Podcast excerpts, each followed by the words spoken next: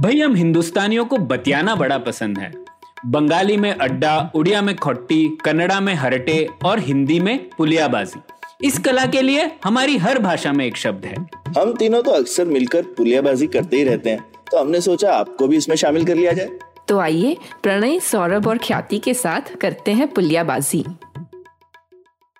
Hello Saurabh कैसे हैं आप? पिछली बार आप आए नहीं थे पुलियाबाजी। हाँ मिस हो गई मेरे से डिस्कशन ज़बरदस्त तुम लोगों ने की है राहुल के साथ में। तो इस बार ख्याति क्या हाल चाल है? इस बार क्या डिस्कशन होने वाला है? हम्म तो हाल चाल तो ठीक है। हमने सोचा कि आजकल हम हर जगह पे डिजिटल इंडिया डिजिटल ये डिजिटल वो की बातें सुनते रहते हैं। तो टेक पॉलिसी पे बहुत दिनों से बात नहीं हुई है। तो इसके बारे में किसी एक्सपर्ट से बात करने की ऐसा लगा कि ज़रूरत है और समय आ चुका है ऐसे टॉपिक पे और डिटेल में समझने का? तो क्यों ना इसी पे विषय, इसी पे बात की जाए। हाँ बिल्कुल बिल्कुल। और मुझे ये भी लगता है, जैसे मैंने पहले भी कहा है कि कभी कभी मुझे ऐसा लगता है कि केंद्र सरकार में एम जो है, वो शायद डिफेंस और फाइनेंस के बाद सबसे इम्पोर्टेंट मिनिस्ट्री हो गई है, क्योंकि वो जिस तरीके के डिसीज़न ले रहे हैं, वो शायद भारत के अगले दस एक दशक, दो, तीन दशक पर उसका असर पड़ने वाला है। लेकिन आम तौर पर उस मिनिस्ट्री को इतना इम्पोर्टेंट नहीं माना जाता, लेकिन टेक्नोलॉजी पॉलिसी और जिस तरीके से वो हर चीज़ पर उनका वो जो करेंगे, वो भारत की दिशा को निर्धारित करेगा ना। जैसे सेमीकंडक्टर से लेके तो डिजिटल कंपटीशन तक और डेटा प्रोटेक्शन से लेके तो ये डीपीआई वगैरह तक। तो हर चीज़ में मीटिंग इन्वॉल्व है। तो इस चीज़ को समझने की बहुत ज़रूरत है कि जो टेक्नोलॉजी नीति है, वो किस तरीके से शेप हो रही है और इसके क्या ट्रेंड्स हैं, क्या रुझान है और भविष्य में कैसे जाएगी। तो इसी के लिए हमारे पास आज बहुत एक परफेक्ट गेस्ट है। हमारे साथ आज जुड़ रहे हैं निखिल पाहवा। निखिल मीडिया नामा के संस्थापक है। मीडिया नामा जैसे काफ़ी लोगों ने पढ़ा होगा मीडिया नामा वेबसाइट पर वो टेक्नोलॉजी पॉलिसी से जुड़ी हुई कई चीज़ों पर सूचना और विश्लेषण का एक बहुत ही ज़बरदस्त सोर्स है। तो निखिल बहुत बहुत स्वागत है आपका पुलियाबाजी। थैंक्स मैम पुलियाबाजी में मुझे इनवाइट करने के लिए थैंक यू मैं काफ़ी एक्साइटेड हूँ क्योंकि मैं सीखता हूँ डिस्कशंस करके बात करके क्वेश्चंस सुन के और मैं हमेशा अपॉर्चुनिटी ढूंढता हूँ जहाँ मुझे और सोचने का मौका मिले। So thank you for having me तो एकदम शुरुआत से शुरू करते हैं निखिल। जैसे टेक्नोलॉजी नीति, हम लोग अक्सर अभी इसके बारे में बात करते हैं। तो आपको क्या लगता है कि सरकार जब ये टेक्नोलॉजी नीति के बारे में सोचती है तो क्या ब्रॉड ट्रेंड्स हैं, क्या रुझान है सरकार के? किस तरीके से उसको अप्रोच किया जाता है। और फिर हम लोग ये भी बात कर सकते हैं कि किस तरीके से किया जाना चाहिए। लेकिन आपके, आप, आपने क्योंकि 10-15 साल से टेक्नोलॉजी रेजीम भारत में जो है उसको ट्रैक किया है तो आप किस तरीके से सोचते हैं? सरकार के क्या इंस्टिंग होते हैं? किस तरीके की चीज़ें आपको लगती हैं टेक्नोलॉजी पॉलिसी में आ रही? देखिए, जहाँ तक टेक्नोलॉजी नीति की बात है, मेरे दिमाग में दो अलग अलग दौर हैं। एक है प्री मोदी और दूसरा है मोदी का। उनका जो रेजीम है। तो 2013 में मैं गुजरात गया था ई गवर्नेंस कॉन्फ्रेंस में और वहाँ पे, वहाँ भी जब वो गुजरात के चीफ मिनिस्टर थे 2013 की बात है शायद तो उन्होंने बहुत एम्फोसाइज करा था डिजिटल का और जैसे ही गवर्नमेंट फॉर्म हुई तो हमें देखने लग गया कि डिजिटल की क्या अहमियत है उनकी गवर्नमेंट में। और उन्होंने बहुत पुश मारा है। मतलब डिजिटल इंडिया का जो स्लोगन है उसका चाहे इतना गवर्नमेंट की तरफ़ से उसको इतना फ़ायदा हुआ हो या नहीं हुआ हो, इतना तो दिखता है कि उस नैरेटिव ने, उस स्लोगन ने, उस सोच ने कि डिजिटल एक इंफ्रास्ट्रक्चर है देश का और उससे इंडिया का पूरा इंटरनेट बदल चुका है। आप देखें और दूसरा यह है कि पहले मुझे याद है कि बार बार अपील करते थे गवर्नमेंट को कि डिजिटल को आप लाइए और उसके साथ कांग्रेस ने आधार वगैरह पे काम करना शुरू किया था। और अब क्या है कि डिजिटल फ्रंट एंड सेंटर है हर जगह। Government hmm. मिनिस्ट्रीज को मैंडेट मिलता है कि हर चीज़ में डिजिटल कुछ साल पहले हमें दिखता था कि हर डिपार्टमेंट ने अपना ऐप निकाल लिया है। क्योंकि उनको ब्यूरोक्रेट्स को भी एक प्रेशर बनता था कि हमें दिखाना है कि हम डिजिटल में कुछ कर रहे हैं। तो उस टाइम पे तो सिर्फ़ डिजिटल हमें दिखता था कि वो मतलब इंडिया का है, इन इंडिया में इम्पोर्टेंट है, पर अब क्या हो रहा है कि जियो लेवल पे, देशों के बीच जो बातचीत हो रही है, उसमें डिजिटल सेंटर स्टेज है अब जीडीपीआर के बाद देखिए ईयू में जो एआई एक्ट अब आया है डिजिटल सर्विसेज़ एक्ट है तो इंटरनेट जो पहले एक ग्लोबल स्पेस था, जहाँ पे कोई भी आके कुछ भी बना के, बना सकता था, अब हम्म।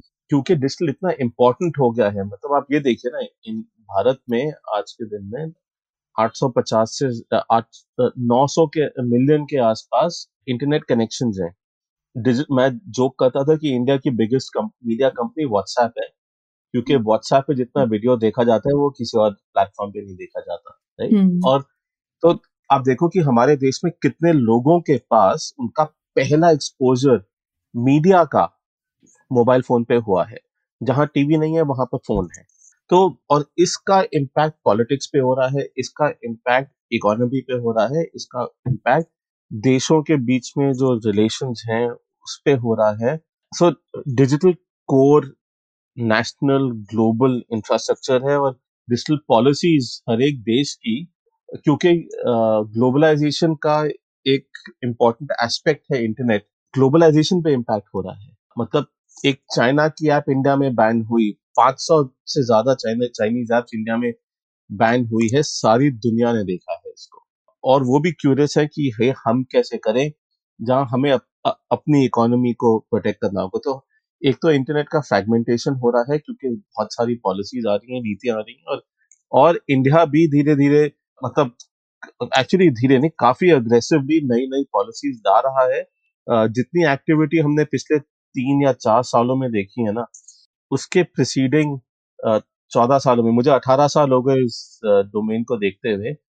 उस चौदह साल में इतनी पॉलिसी नहीं देखी मैंने पिछले चार सालों में देखी है।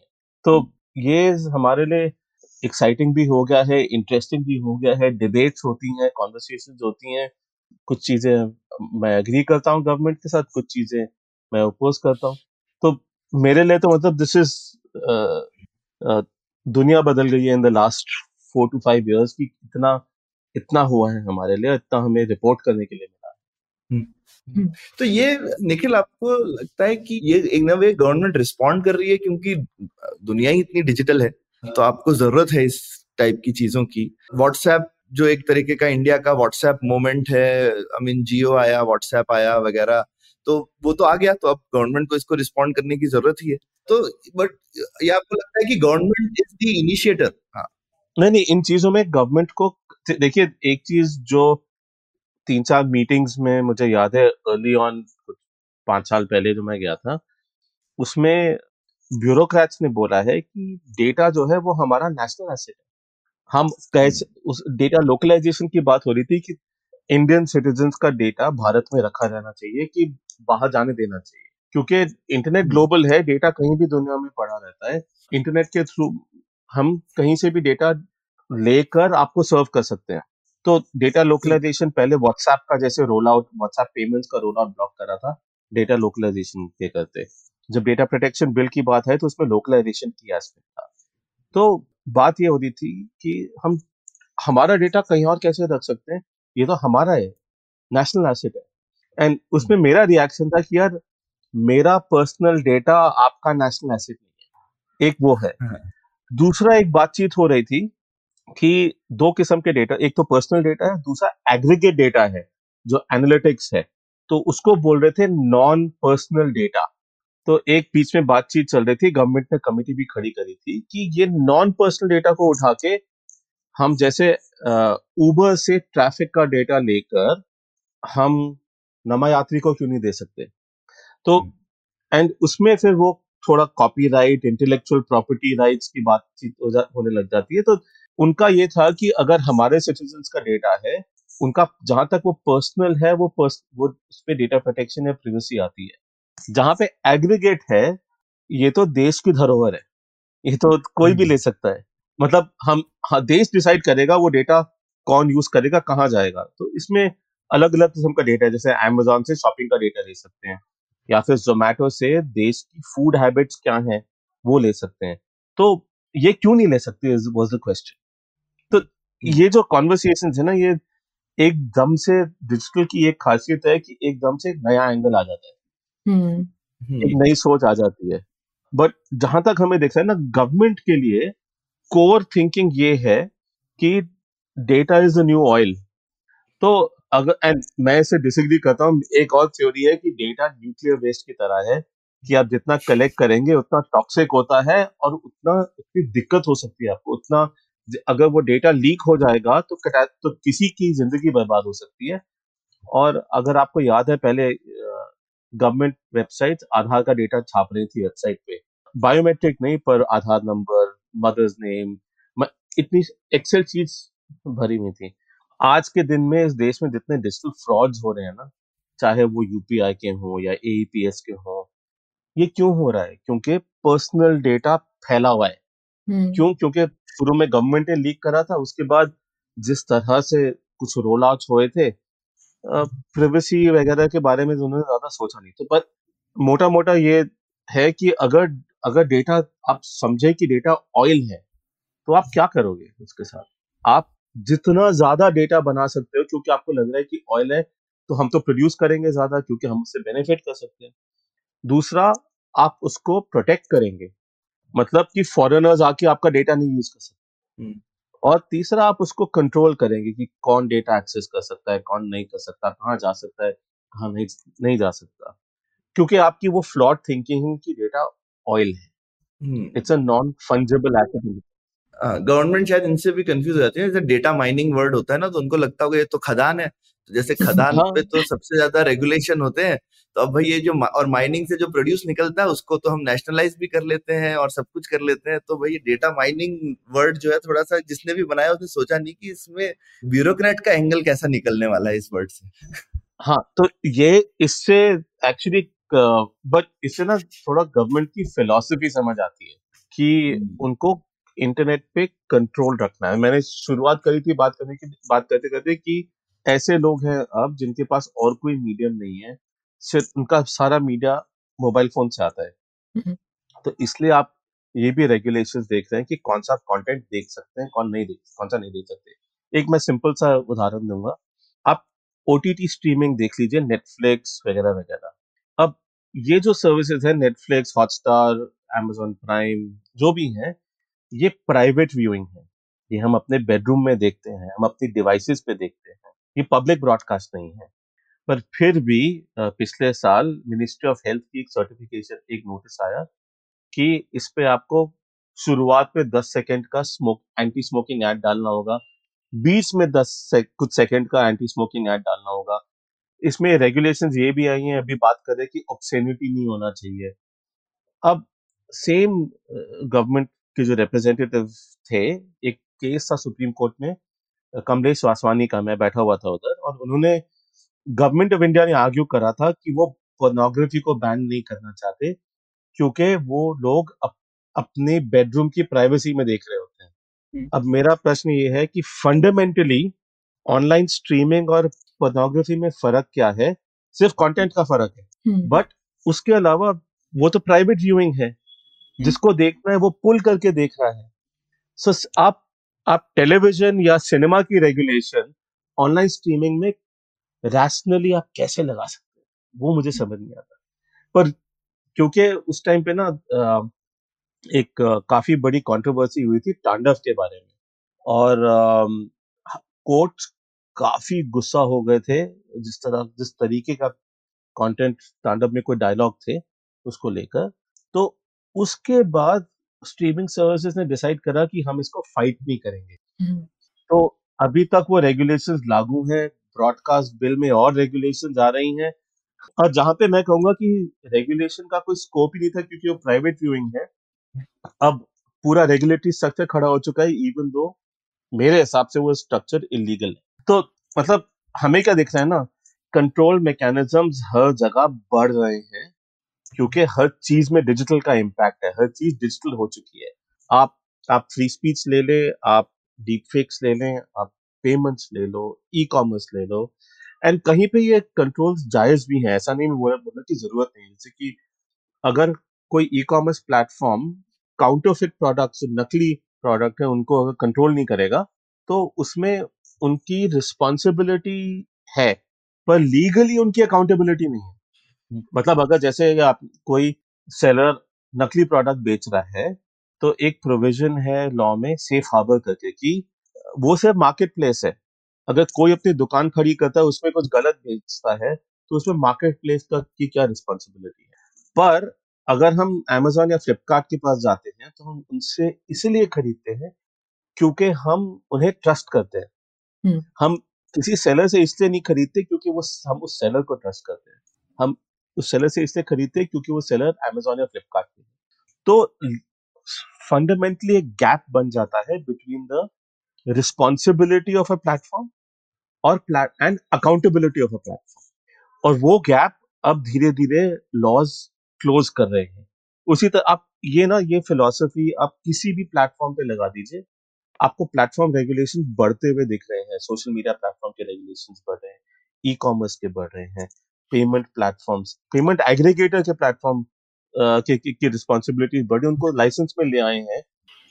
पर पहले से तो वो सिर्फ़ एक एक एक प्लेटफॉर्म टेक्नोलॉजी प्लेटफॉर्म है जो एक बैंक से दूसरे बैंक को कनेक्ट कर रहा है। एक बैंक से पेमेंट जाती है दूसरे बैंक के पास पेमेंट आती है। तो पूरा सिस्टम कंट्रोल में तो है पर रेगुलेशन में कंट्रोल बहुत ज़्यादा आ रहा है अब और मुझे लगता है ये बढ़ते रहेगा। हम्म, तो निखिल इसमें इसमें थोड़ा सा सिटीजन के एंगल से भी थोड़ा बताइए ना कि हमारे ऊपर उससे मतलब काफ़ी सारे फ़ायदे भी हुए हैं लोगों को। काफ़ी चीज़ें सिंपल हो गई है पहले की कंपैरिजन में मार्केट प्लेस ऑन ऑनलाइन बढ़ा है। ऑनलाइन हर प्रकार की चीज़ें बढ़ चुकी है राइट तो कुछ फ़ायदा भी हुआ है पर कुछ नुकसान भी है। अभी भी थोड़ा सा फ्रॉड वगैरह चल रहा है तो इसमें इसमें सिटीजन के पॉइंट ऑफ़ व्यू से इस चीज़ को कैसे देखा जाए? देखिए, जैसे कि मैं एक बार अपनी टीम के साथ एक कॉन्फ्रेंस के लिए गया था थाईलैंड वहाँ पे हमने एयरबीएनबी बुक करा था। हम वहाँ पहुँचे, वो पूरा ऑटोमेटेड सिस्टम था। रात के बारह बजे पहुँचे, पता नहीं लगा कि कहाँ से किसको कांटेक्ट करें। चाबी नहीं मिल रही थी, जगह उसने गलत दी थी जो हमें दी थी। फंस गए, कहीं और जाके रहना पड़ा इवेंचुअली इसमें एयरबीएनबी की क्या रिस्पॉन्सिबिलिटी है? वो तो एक सेलर है, उसको हमें कनेक्ट कर रहे तो देखिए मार्केट प्लेसेस हिस्टोरिकली जो है ना वो इसीलिए ग्रो करी हैं क्योंकि उनके पास कंप्लायंस का कॉस्ट नहीं है उनको जैसे कि अगर आप सबसे पहला मेजर इंसिडेंट जो इंडिया में हुआ था वो उबर में जो उबर में जो रेप केस हुआ था उसका हुआ था हम्म। तो उसमें टेक्निकली अगर आप सोचे उबर की रिस्पॉन्सिबिलिटी उबर कह सकता है कि हमारी तो थी नहीं क्योंकि जो ड्राइवर है वो ऑन्टरप्रनोर है जिस तरह से हम्म। ये बोलते हैं क्योंकि लेबर लॉ की रेगुलेशंस को बाईपास करने की कोशिश करते हैं कि कोई भी गाड़ी चला रहा है, हमारे यहाँ ड्राइवर बन सकता है और आपकी ज़िम्मेदारी है कि आप लो कि नहीं तो यूज़र के परस्पेक्टिव से रेगुलेशन हमें सेफ्टी और सिक्योरिटी प्रोवाइड करती है। हमें एक ग्रीवेंस रिडेशन का मैकेनिज्म देती हैं। हमें थोड़ा सा वो, क्योंकि नहीं तो हम प्लेटफॉर्म्स के भरोसे हैं। अगर प्लेटफॉर्म्स कार्टलाइज कर लें कि बोले कि अच्छा ये चीज़ हम सब मिलके नहीं करेंगे तो सिटीजन के पास और कोई ऑप्शन तो होता नहीं है। और प्लेटफॉर्म्स ऑनलाइन प्लेटफॉर्म्स इस तरह से ग्रो करते हैं कि वो सालों साल लॉस लेते रहते हैं क्योंकि वो बाकी लोकल कंपटीशन को किल कर देते हैं। तो इंटरनेट का जो मार्केट है ना एक विनर टेक्स ऑल मार्केट बोलते हैं उसको। हम्म। और उसके बाद आप विनर के भरोसे हो जाते हो। ज़्यादातर एक या दो होते हैं। तो कंज्यूमर के पास प्लेटफॉर्म के साथ नेगोशिएट करने की एबिलिटी नहीं होती है क्योंकि आज के दिन में जैसे कि अगर मैं अपने वेबसाइट पे गूगल एड्स चलाऊं कल को Google ad Google Google ads मेरा बंद कर दे। और अगर मेरे पास अगर उनके पास मेरे 200 डॉलर पड़े हुए थे वो बोले कि तुम्हारे यहाँ फ्रॉड क्लिक्स हो रहे हैं हमने बंद कर दिया। और ये बहुत लोगों के साथ हो चुका है। मैं कहाँ जाऊँ? किसके पास जाऊँ? मेरे पास जस्टिस कहाँ मिलेगा? और हम काफ़ी ऐसी चीज़ें छोड़ देते हैं क्योंकि हमारे पास प्लेटफॉर्म के साथ नेगोशिएशन की एबिलिटी है ही नहीं। हम्म। तो कुछ रेगुलेशन ज़रूरी है इसलिए मैं बोलता कि एक रिस्पॉन्सिबिलिटी और अकाउंटेबिलिटी के बीच में गैप एग्जिस्ट करता है इंटरनेट पे। अब वो गैप को लॉ रेगुलेशन फिल कर रही है डिजिटल की वजह से हमें एक्सेस बहुत चीज़ों का मिलता है, सस्ता एक्सेस मिलता है फ्री एक्सेस मिलता है। उसमें हम, उसमें कंज्यूमर्स की एक्सपेक्टेशंस भी कम होती हैं शुरुआत में। धीरे धीरे बढ़ती रहती हैं। हम प्लेटफॉर्म्स हमें कॉन्फिडेंस देते हैं कि हम शुरू में आप दो सौ रुपए की बुक ले रहे थे, उसके बाद आप पंद्रह हज़ार का मोबाइल फ़ोन ले रहे थे। हम्म। अब आप गोल्ड खरीद सकते हो ऑनलाइन। तो हमारा कंफर्ट बढ़ चुका है हमारा रिस्क रिस्क की एपेटाइट बढ़ चुकी है और हमारा रिस्क भी बढ़ चुका है। तो मैं ये नहीं बोल रहा कि रेगुलेशन होना नहीं चाहिए। मैं बोल रहा हूँ कि इंडिविजुअल कंज्यूमर्स को प्रोटेक्ट करने के लिए रेगुलेशन होना ज़रूरी है पर मेरे हिसाब से ऐसा भी नहीं होना चाहिए कि आप रेगुलेशन ऐसी बनाएँ कि प्लेटफॉर्म भी सर्वाइव नहीं कर और हम्म। कुछ हिसाब से ऐसी कुछ रेगुलेशंस की बातें भी हो रही हैं जिसको कोई प्लेटफॉर्म सर्वाइव नहीं कर पाएगा। जैसे कि अगर यूट्यूब पे इलीगल कंटेंट है कॉपीराइट वायलेशन हो रही है जैसे किसी ने गाना डाल दिया किसी और किसी और म्यूज़िक लेबल का। अब उसमें अगर आप यूट्यूब की लाइबिलिटी डाल दें या जैसे ई कॉमर्स में बात हो रही है एक किस्म एक चीज़ की फॉल बैक लाइबिलिटी या किसी ने नकली प्रोडक्ट बेच दिया तो वो ई कॉमर्स प्लेटफॉर्म की लाइबिलिटी हो जाएगी। हम्म, तो उस सिचुएशन में प्लेटफॉर्म तो स्केल कर ही नहीं सकता ना। अभी हालिया एक उदाहरण याद आया निखिल की कर्नाटका गवर्नमेंट ने बैन कर दिया है कोई भी कोई भी कैब एग्रीगेटर सर्च प्राइसिंग तो क्या अलग अलग प्राइसिंग भी नहीं रख सकता? और हाँ। उन्होंने फ्लैट बोल दिया चौबीस रुपए पर किलोमीटर जैसे ऑटो में रहता। तो ये भी हाँ। एक तरह की वैसी नीति है जिससे कैसे सरवाइव करेगा? कोई डिफरेंशिएट कैसे? नहीं नहीं पर एक्चुअली ये बहुत इंपॉर्टेंट ये जो केस है ना ये बहुत इंपॉर्टेंट केस है क्योंकि उबर और ये जो कैब एग्रीगेटर्स ने क्या करा है ना उन्होंने एंड एक प्राइस डिस्कवरी मैकेनिज्म क्रिएट करा। रियल टाइम डेटा पे रियल टाइम इंफॉर्मेशन पे। और उसमें क्या है कि आपकी उस जहाँ पे प्राइस ज़्यादा हो जाता है डिमांड कम हो जाती है। अगर आप क्लासिक इकोनॉमिक्स स्कूल में जो पढ़ा था उसको देखेंगे डिमांड सप्लाई कर्व का वो इक्विलिब्रियम उस समय पे क्या है? ये प्लेटफॉर्म स्केल पे देखते हैं हर लोकेशन के लिए देखते हैं। हम्म। जहाँ पे डिमांड ज़्यादा है टैक्सी वाले कम हैं वहाँ पे प्राइस बढ़ जाएगा इसलिए टैक्सी वहाँ पे आके सप्लाई क्रिएट कर देगी। तो सर्च प्राइसिंग इसलिए इंपॉर्टेंट है उसमें ट्रांसपेरेंसी अकाउंटेबिलिटी होनी चाहिए पर वो बैन नहीं होना चाहिए क्योंकि वो अगर कोई किसी जगह पे स्टैंडर्ड है और उसकी इकोनॉमिक्स में एक टर्म है कंज्यूमर सरप्लस कि मैं कितना ज़्यादा पे करने के मैं पे कर सकता हूँ क्योंकि मुझे उस समय ज़रूरत है। हम्म। तो ये टेक्नोलॉजी यूज़ करके उस टाइम पे कंज्यूमर सरप्लस को समझ के प्राइसिंग डिटरमिन करते हैं जिससे सबका फ़ायदा है। मेरा फ़ायदा है क्योंकि मुझे टैक्सी मिल रही है किसी और का फ़ायदा है क्योंकि उसको पैसे ज़्यादा मिल रहे हैं। जहाँ पे डिमांड कम है वहाँ पे सप्लाई अपने आप कम हो जाता है। ये बैलेंस जो है ना ये स्टैंडर्डाइज प्राइसिंग बना के ये एक्चुअली कंज्यूमर्स को जहाँ तक मुझे लग रहा है हार्म हो रहा है। ये नहीं कि हाँ। अकाउंटेबिलिटी नहीं होनी चाहिए। नहीं इसमें कोई दो राय नहीं इसीलिए मैं उदाहरण दे रहा था किस तरीके से गलत नीतियाँ आती हैं और सरकार कुछ पॉलिसी इस तरीके से ले आती है कि ये आपके हित में है लेकिन जबकि अगर आप उसे थोड़ा आराम से सोचे तो वो हमारे नुकसान काफ़ी नुकसान लाती है। तो ये हर एक पॉलिसी के दो पहलू होते हैं पर इसमें एक चीज़ है कि मेरा एक स्टैंडर्ड सॉर्ट ऑफ़ थिंकिंग है कि पब्लिक कंसल्टेशन और उसकी ट्रांसपेरेंसी हमेशा होनी चाहिए। क्योंकि पब्लिक कंसल्टेशन से क्या होता है ना नए आइडियाज़ आते हैं नए प्रॉब्लम्स आते हैं लोग ज़्यादा सीखते हैं।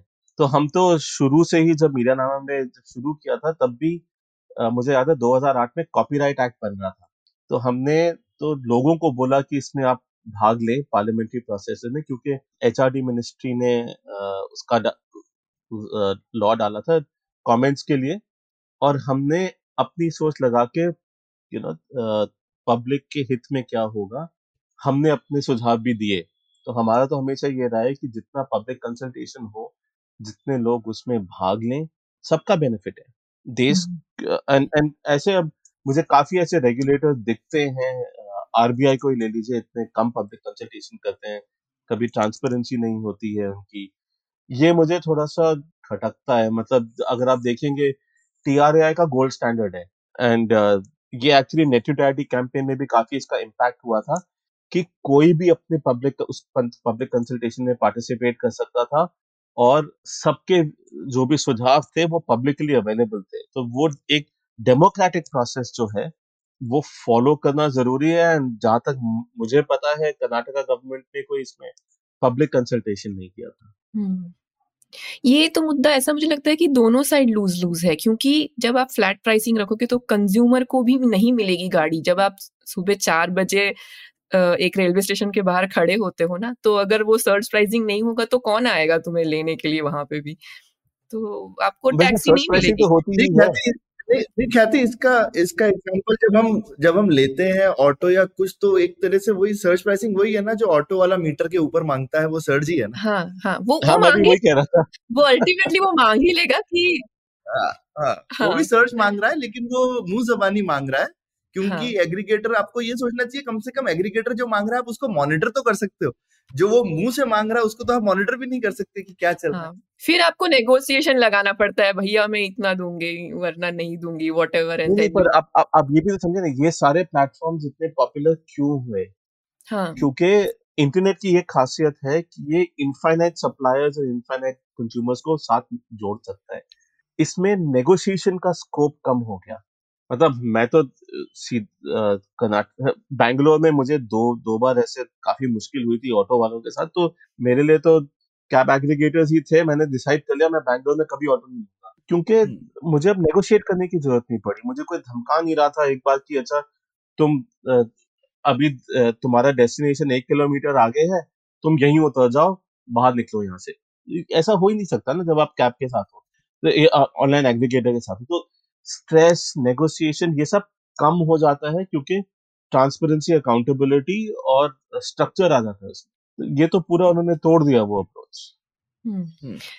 हम्म, थोड़ा सा हम तो, एक थोड़ा सा हम डीपीआई पे बात करना चाहते थे कि डिजिटल पब्लिक इंफ्रास्ट्रक्चर एग्जैक्टली होता क्या है? मतलब हम उसके कुछ कुछ एलिमेंट्स तो ज़्यादा सामने आते हैं तो हम पता है कि डिजिटल पेमेंट एक हिस्सा है डिजिटल पब्लिक इंफ्रास्ट्रक्चर का डिजिटल आईडी आपका होना वो भी एक उसका ही पार्ट है। लेकिन उसके और कौन से पार्ट्स हैं और उसमें क्या हो रहा है और आगे क्या चीज़ें हैं जो भारत में जहाँ पे हमें डिजिटल पब्लिक इंफ्रास्ट्रक्चर बिल्ड करने की ज़रूरत है? तो ख्याति निखिल, इससे पहले कि आप डिजिटल पब्लिक इंफ्रास्ट्रक्चर पे हैं और क्योंकि ये बहुत महत्वपूर्ण सवाल है तो इस पर तो हम बात करेंगे। लेकिन वो पिछली वाली चीज़ थोड़ा मैं क्लोज करना चाहता हूँ। आपने बताया किस तरीके से सरकार अप्रोच करती है टेक्नोलॉजी नीति को। लेकिन आप जब विश्लेषण करते हैं या मीडिया नामा विश्लेषण करता है तो क्या मापदंड या क्या पैरामीटर्स लेते हैं जिससे कि आप किसी भी नीति को एनालाइज कर सके? क्योंकि ऐसा आप कह रहे थे, आए दिन एक नीति आ जाती है। तो ऐसे कुछ मापदंड होंगे जिसके ऊपर आप एनालाइज करते हो? जैसे आप जब बात कर रहे थे, मुझे ध्यान में आपने कंपटीशन की बात कही प्लेटफॉर्म रेगुलेशन की बात कही प्रिवेसी की बात कही। ये कुछ ऐसे शायद मापदंड हैं जो आप हमेशा ध्यान रखते होंगे कोई जब नई नीति आती है।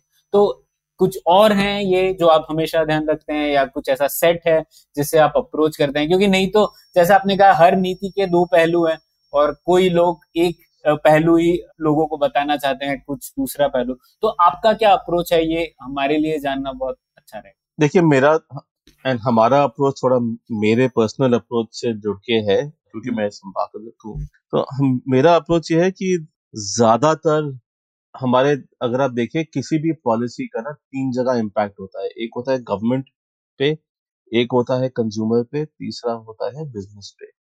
गवर्नमेंट बिज़नेस को नहीं समझती बिज़नेस गवर्नमेंट को नहीं समझते कंज्यूमर को नहीं समझता गवर्नमेंट कंज्यूमर को कभी समझ नहीं कंज्यूमर को भी दोनों बाकी दो ठीक से समझ नहीं आते। तो हमारा काम क्या है कि हम हर एंगल से देखते हैं स्पेशली जो बिज़नेस का जो एंगल है टेक्नोलॉजी बिज़नेस का जो एंगल है वो बहुत कम लोग समझते हैं। वो सिर्फ़ बिज़नेस समझते हैं। और काफ़ी बार एसोसिएशन होती है वगैरह जो सिर्फ़ बिज़नेस का अप्रोच लेते हैं पर वो कंज्यूमर्स को नहीं समझते।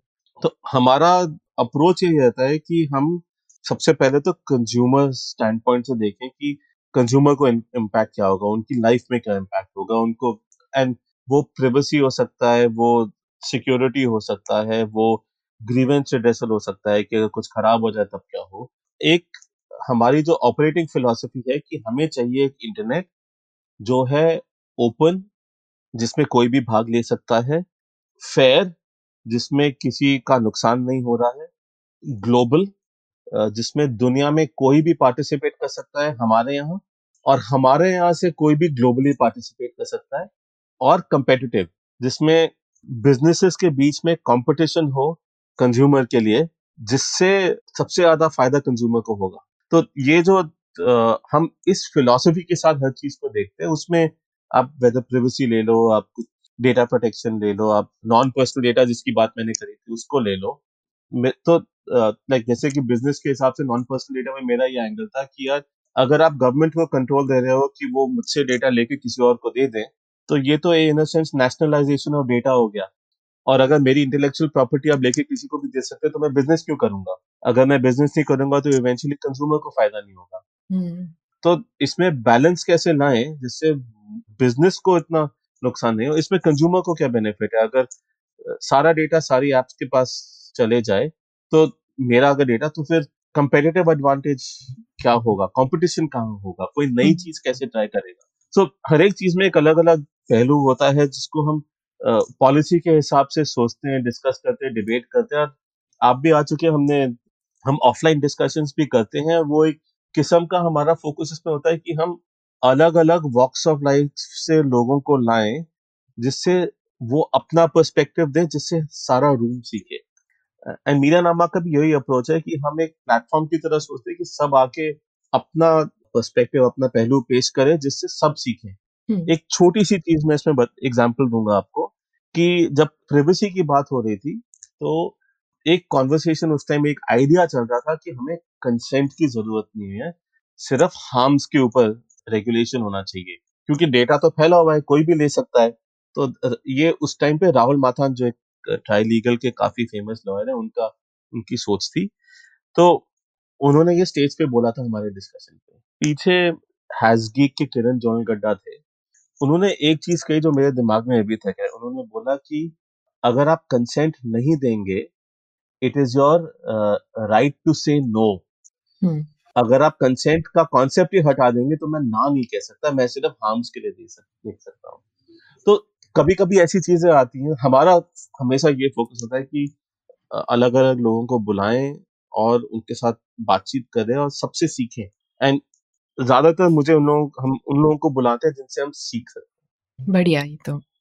थैंक यू हाँ तो इससे अभी हमें पता पड़ा कि किस तरीके से विश्लेषण किया जा सकता है अगर कोई हमारे श्रोता भी करना चाहता है क्योंकि आए दिन अलग अलग नीति आती रहती है टेक्नोलॉजी तो मैं एक छोटी सी बात और कहूँगा कि मैं ना लॉयर हूँ ना मैं टेक्नोलॉजिस्ट हूँ पर मैं लॉयर और टेक्नोलॉजिस्ट सबके साथ ये चीज़ें डिबेट कर सकता हूँ क्योंकि मैं सबसे सीखता हूँ। तो मेरा हमेशा ये फोकस होता है कि सबको बुलाओ सबसे बात करो सबसे सीखो एंड ऐसे ही हम आगे बढ़ेंगे। बिल्कुल। यही पुलियाबाजी का भी मिशन इसीलिए आप आए तो आगे बढ़ते हैं। निखिल आप जैसे ख्याति पूछ रही थी ये डीपीआई का क्या माजरा है और इसके बारे में आप कैसे सोचते हैं?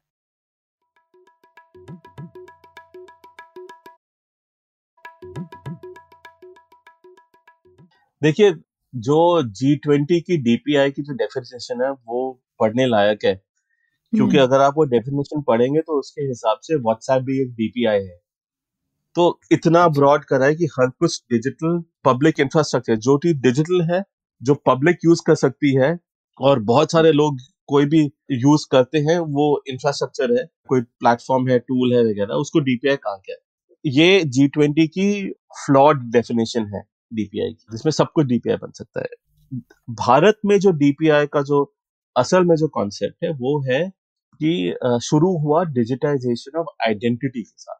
कि हम्म। आधार के साथ पर आधार की ये खासियत है कि वो मेरे हिसाब से तो आइडेंटिटी प्रूफ भी नहीं है क्योंकि कितने लोगों के आधार बने पुराने आईडी प्रूफ के बेसिस पे और अगर आपको याद होगा देवायन मुखर्जी पत्रकार एक जर्नलिस्ट थे C N N I B N के जिन्होंने एक नकली ड्राइवर्स लाइसेंस बनवा के ये दिखाया कि नकली आधार भी बन सकता है किसी और के नाम पे हम्म। तो आधार उस हिसाब से क्योंकि उसमें कोई चेक्स नहीं है वो प्रूफ ऑफ़ आइडेंटिटी नहीं है सी एनआरसी प्रोटेस्ट के टाइम पे या जब उस सी का बिल आया था तब होम मिनिस्टर ने ये भी कहा था कि वो आधार प्रूफ ऑफ़ सिटीजनशिप नहीं है।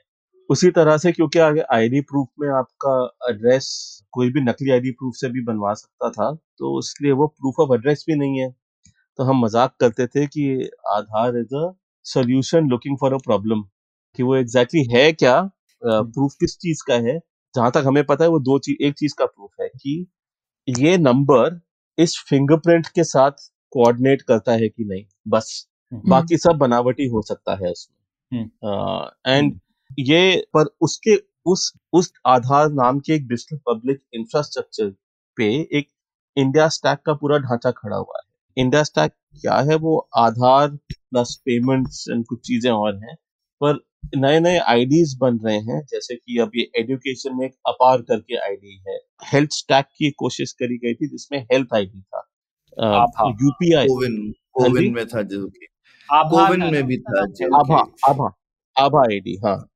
साथ साथ में यूपीआई जो है उसको भी डिजिटल पब्लिक इंफ्रास्ट्रक्चर माना जाता है। वो एक प्राइवेट नॉन प्रॉफिट कंपनी है in NPCI National Payments Corporation of India जिसने यूपीआई को चालू किया है।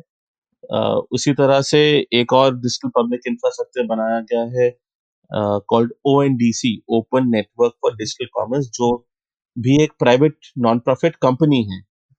साथ साथ में डिजी यात्रा को भी डिजिटल पब्लिक इंफ्रास्ट्रक्चर माना जाता है। डिजी यात्रा एक प्राइवेट कंपनी है जिसका नाम है डिजी यात्रा फाउंडेशन एक सब जो मैं बार बार बोले जा रहा हूँ वो है कि ये सब प्राइवेट है। हम्म। और अ, ये ज़रूरी है क्योंकि एनपीसीआई जो है उन पे किसी ने आरटीआई डाला था और वो सीआईसी के लेवल तक गए और उन्होंने आर्ग्यू करा और जीते। ये कहकर कि हम प्राइवेट है इसलिए हम आरटीआई के तहत नहीं है। तो हम्म ये डिज़ाइन है डिजिटल पब्लिक इंफ्रास्ट्रक्चर का हमारे देश में कि वहाँ पे कोई अकाउंटेबिलिटी नहीं है। जैसे कि हम्म। जब हमने मिनिस्ट्री ऑफ़ सिविल एविएशन के साथ एक आरटीआई डाला था कि कितने डिजी यात्रा अकाउंट बन चुके हैं। उन्होंने हमें ये इंफॉर्मेशन देने से मना कर दिया कह के कि ये डिजी फाउंडेशन का प्रोजेक्ट है और वो प्राइवेट कंपनी है इसलिए उनके पास ये इंफॉर्मेशन नहीं है। तो हम्म होता क्या है ना ये डिजिटल पब्लिक इंफ्रास्ट्रक्चर में जो मैं सबसे ये बात पूछता हूँ कि यार ये इसमें जो शब्द है पब्लिक उसका मतलब क्या है? क्योंकि ये तो सारी प्राइवेट कंपनियाँ हैं तो इसमें पब्लिक कहाँ आ गया? तो कोई बोलते हैं कि ये इसलिए पब्लिक है क्योंकि ये पब्लिक इंटरेस्ट में है। तो अगर पब्लिक इंटरेस्ट में है तो बहुत सारी चीज़ें पब्लिक इंटरेस्ट में है। हम एक पत्रकार है हम हमारा काम भी पब्लिक इंटरेस्ट में होता है। तो और हम वेबसाइट है तो हम भी क्या डीपीआई है? फिर किसी ने बोला कि पब्लिक का मतलब है कि ये पब्लिकली अवेलेबल है। तो इसमें तो इतने सारे प्रोजेक्ट्स पब्लिकली अवेलेबल है। तो ये जो जी ट्वेंटी की जो डेफिनेशन आई थी ना डिजिटल पब्लिक इंफ्रास्ट्रक्चर की ये इसलिए आई थी मेरे हिसाब से क्योंकि किसी को समझ नहीं थी कि डिजिटल पब्लिक इंफ्रास्ट्रक्चर में पब्लिक क्या है। पर ये इंफ्रास्ट्रक्चर अब देश भर में फैला हुआ है। इसमें शुरुआत में जहाँ तक मेरे सुनने में आया था यूपीआई जो है, वो इसलिए आया था कि एक ना लॉबी थी उस मतलब एक डुओपली थी। दो कंपनीज़ जो डोमिनेट कर रही थी पेमेंट्स में वो है मास्टर कार्ड और वीज़ा और मास्टर कार्ड और वीज़ा यूएस कंपनीज़ हैं। तो मैं एक मीटिंग में था 2016 या 17 में जहाँ पे इंडियन साइड ने हमारे देश की जो रिप्रेजेंटेटिव थे उन्होंने बोला था सीधा सीधा कि कल को अगर यूएस मास्टर कार्ड और वीज़ा बंद कर दे तो हमारी तो इकोनॉमी बैठ जाएगी।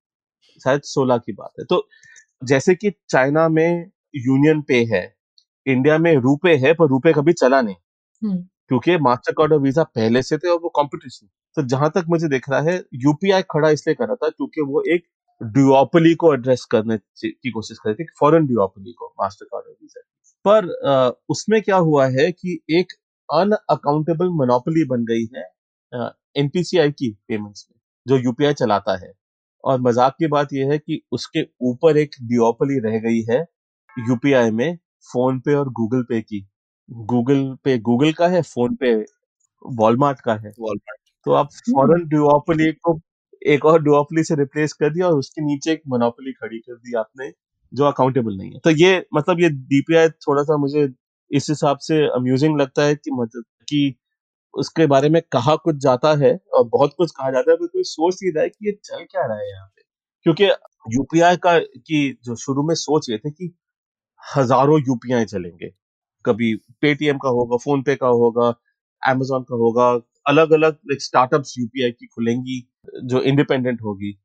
पर उसमें revenue secretary government of India ने एक नई चीज़ चालू करी कि उसमें एमडीआर जो मर्चेंट डिस्काउंट रेट बोलते हैं, जिसमें अगर कोई दुकानदार आपसे यूपीआई से पेमेंट लेता है तो उनसे थोड़ा सा थोड़ा सा पैसा उनसे ये सर्विस प्रोवाइडर देंगे यूपीआई प्रोवाइड करने के लिए।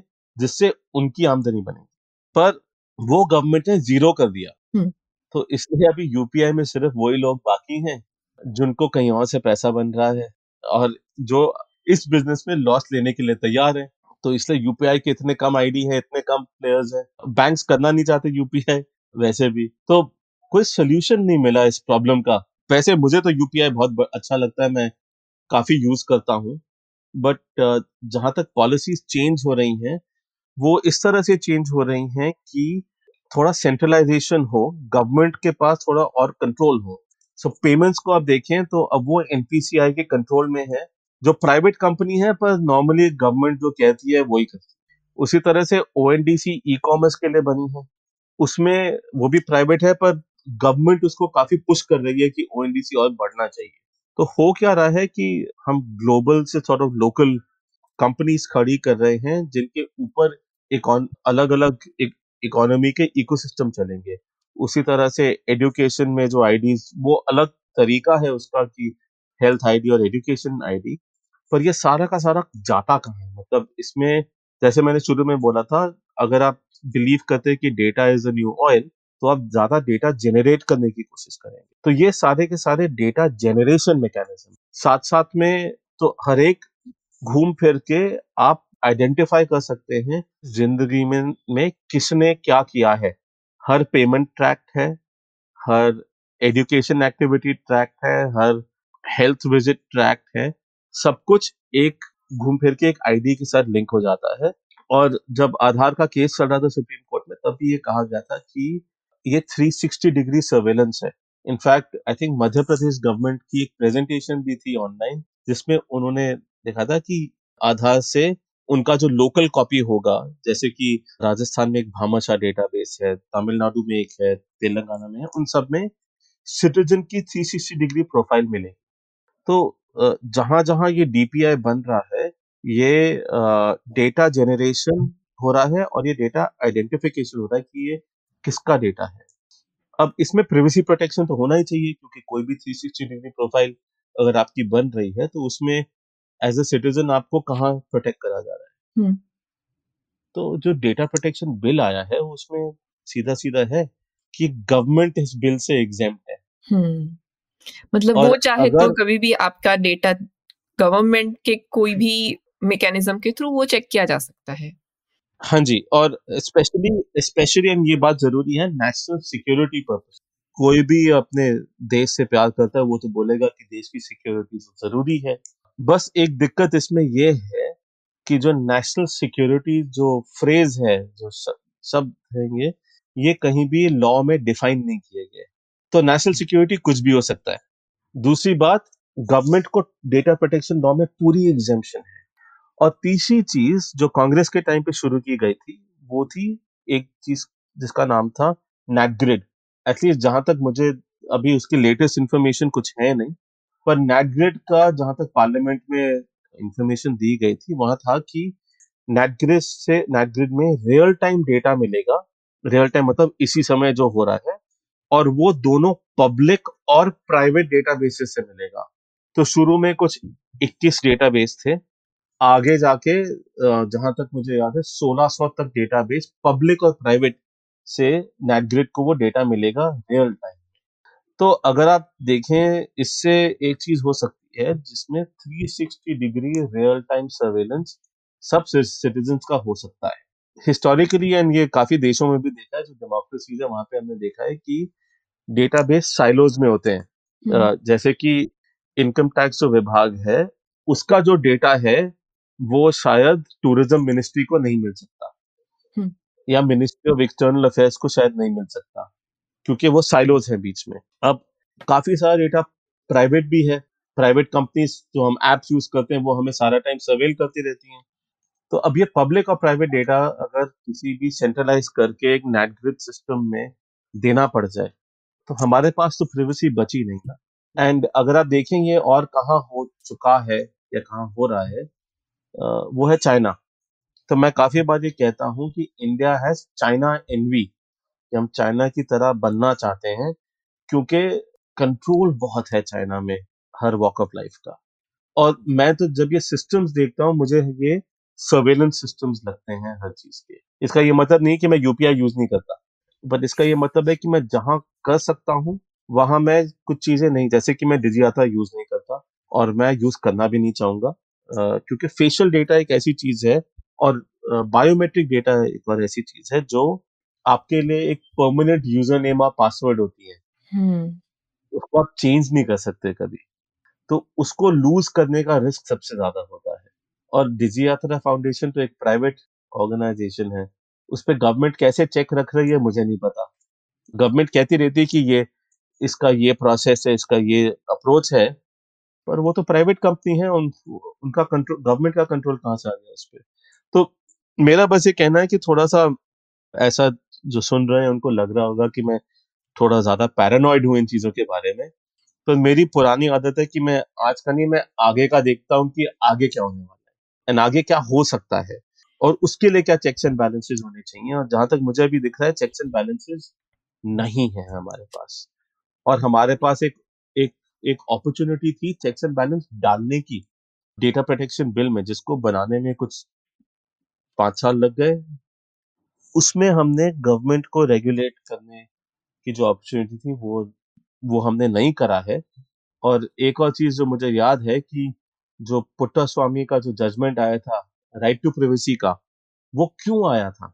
वो इसलिए आया था क्योंकि हमारी जो गवर्नमेंट है, उसने जाके सुप्रीम कोर्ट में आधार के केस में बोला था और मैं कोर्ट में था उस समय, उन्होंने बोला था कि privacy is not a fundamental right तो हमारे पास जो पुट्टा स्वामी का हिस्टोरिक जो सुप्रीम कोर्ट का जो वर्डिक्ट आया था वो इसलिए आया था क्योंकि हमारी गवर्नमेंट कह रही थी कि प्राइवेसी फंडामेंटल राइट नहीं है तो इससे आपको उनकी सोच की समझ आ जाती है और जिस तरह से ये डिजिटल पब्लिक इंफ्रास्ट्रक्चर के जो स्ट्रक्चर बने हुए हैं कि ये प्राइवेट है हम्म। उनको आरटीआई नहीं चाहिए वहाँ पे हम्म। आप इलेक्टोरल बॉन्ड्स के का, का जो रिज़ल्ट देख रही थी सुप्रीम कोर्ट में जो आया है कोशिश क्या थी कि गवर्नमेंट की तरफ़ से ट्रांसपेरेंसी नहीं हो सो so, ये चीज़ें अगर आप जूम आउट करके देखें ना तो आपको छोटी छोटी चीज़ें ऐसे हर चीज़ में आपको देखेगा कि एक फिलोसफी बन रही है गवर्नमेंट की कि एक तो कंट्रोल इंक्रीज करने की दूसरी अकाउंटेबिलिटी कम करने की। हम्म। हाँ।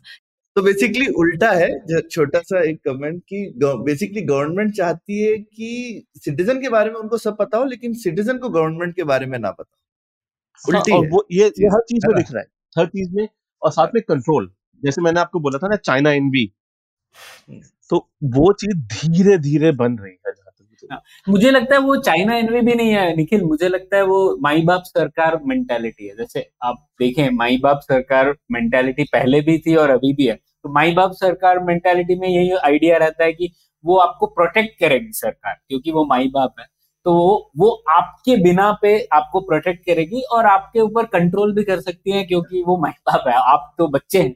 बच्चों को के पास क्या फ्रीडम बच्चों को तो कंट्रोल करना चाहिए। दूसरी तरफ़ चाइना एनवी ये है कि मैं एक एक, एक एशिया सोसाइटी का जो पॉलिसी इंस्टीट्यूट जो जब दिल्ली में शुरू हो रहा था हमारे जो एक्सटर्नल अफेयर्स मिनिस्टर थे जयशंकर जी वहाँ पे थे तो मैं उनको सुन रहा था। उन्होंने कुछ चीज़ें कही थी जो दिखाती हैं कि थोड़ा सा चाइना का एनवी है उसमें। क्योंकि उन्होंने बोला था कि जिस तरह से चाइना ने जियो सिचुएशन को लेवरेज करके अपना देश बनाया था, अपना स्केल बनाया था, अपना डोमिनेंस बनाया था इंडिया भी जियो सिचुएशन को लेवरेज करे। एंड उस हिसाब से वो चाइना की तरह कर रहे हैं इन द सेंस कि कोविड के बाद लोगों को अपनी सप्लाई चेन एक्सपैंड करनी थी। तो इंडिया ने शुरू से चाइना प्लस वन की पॉलिसी जो 2017 में शायद उन्होंने कहा था, उसको उन्होंने पुश करना शुरू कर दिया एज एन ऑल्टरनेटिव राइट? उसी तरह से जो सोशल मीडिया के जो कंट्रोल्स हैं, जो जैसे चाइना पे हैं, हमारे पास उस एक्सटेंट के नहीं है, पर कुछ डिजिटल इंडिया एक्ट में चीज़ें दिख रही हैं ऐसी कि वो भी कुछ एक्सेसिव कंट्रोल वाली चीज़ें आ सकती हैं। उनको चाइना की तरह ग्लोबल प्लेयर्स नहीं चाहिए देश में, या ग्लोबल प्लेयर्स को कंट्रोल में रखना है, उनको वीक रखना है और लोकल प्लेयर्स को सपोर्ट करना है, जो हर गवर्नमेंट कोशिश करती है और हर गवर्नमेंट को करना भी चाहिए। पर जिस तरह से जैसे आरबीआई ने इंटरनेशनल पेमेंट्स को काफ़ी बंद करा था वो टोकनाइजेशन करके रेकरिंग पेमेंट्स में प्रॉब्लम करके जहाँ से हमारी काफ़ी इंटरनेशनल पेमेंट्स जो हमें बिज़नेस चलाने के लिए करनी होती है वो चलती नहीं है आप एप्पल पे देखिए एप्पल इंडियन क्रेडिट कार्ड अभी भी एक्सेप्ट नहीं करता है। तो ये सब हाँ. चीज़ें थोड़ा लोकल कंट्रोल करने के लिए हैं। जैसे यूनियन पे था हमने रुपए किया। तो चाइना एनबी तो है। प्रणय वैसे हर टाइम कुछ हर कुछ दिनों में ये क्रेडिट कार्ड वाले रिलेटेड एक क्रिबिंग करते रहते हैं बीच बीच में। नहीं कि ये एक इशू हाँ। हमेशा आता रहता है। हर हर महीने महीने के पहले जो तारीख रहती है मैं उसी में गुजार देता हूँ ये उस पेमेंट करो वो पेमेंट क्योंकि रेकरिंग पेमेंट तो फेल हो। लेकिन निखिल वापस उस चीज़ पे जाते हैं जैसे हम कह रहे थे कि कई सारी नीतियों के दो पहलू हैं। जैसे हम लोग यूपीआई की बात करते हैं अब क्योंकि एक प्लेटफॉर्म है और एक प्रोटोकॉल है, उसकी वजह से काफ़ी लोगों को फ़ायदा हुआ है जो नहीं डिजिटल पेमेंट कर पाते या ट्रांजैक्शन कॉस्ट तो वो कम हो गई है। तो वो तो एक इकोनॉमिक बेनिफिट होगा और उसका लोगों ने, लोग एनालिसिस भी कर रहे हैं कि कितना है। लेकिन दूसरी तरफ़ जैसे कि आपने कहा, मैं, हम लोग उसको कंपटीशन के नज़रिए से देख सकते हैं किस तरीके से यूपीआई प्रोटोकॉल एक हो सकता है लेकिन एनपीसीआई एक होने की कोई ज़रूरत नहीं है। और एनपीसीआई कई हाँ. सारे होने चाहिए थे और वो एक्चुअल डिज़ाइन में भी था लेकिन अब एक ही है। तो नहीं नहीं इनफैक्ट ऑप्शन था उनके पास।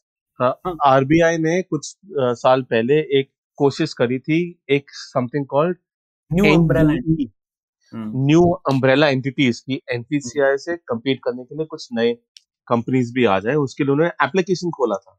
हाँ. एकदम से बिना रीजन दिए उन्होंने डिसाइड करा कि वो कुछ नहीं करना चाहते। हाँ. बाद में बोला कि क्योंकि एप्लीकेशन में इनोवेशन नहीं था अब माय पॉइंट है आरबीआई कौन है इनोवेशन डिसाइड करने वाला?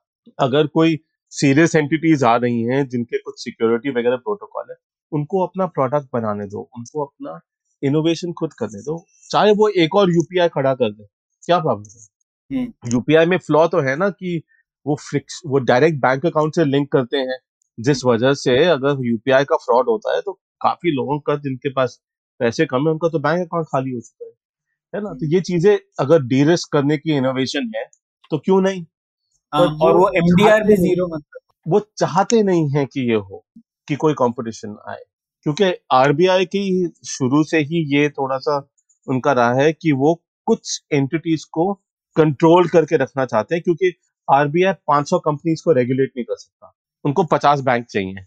या पचास जैसे आप लेंडिंग में देख लीजिए, आप पेमेंट्स बैंक में देख लीजिए, आप जगह जगह आप देखेंगे उनको, उन आरबीआई को मेरे हिसाब से तो पेमेंट्स रेगुलेट करना ही नहीं चाहिए, एक इंडिपेंडेंट रेगुलेटर होना चाहिए। जो वातल कमेटी रिकमेंडेशन में था आरबीआई ने उस पर पेमेंट्स रेगुलेटरी बोर्ड सेटअप करने की जो उसकी रिकमेंडेशन थी आरबीआई ने उसको साइन करा था।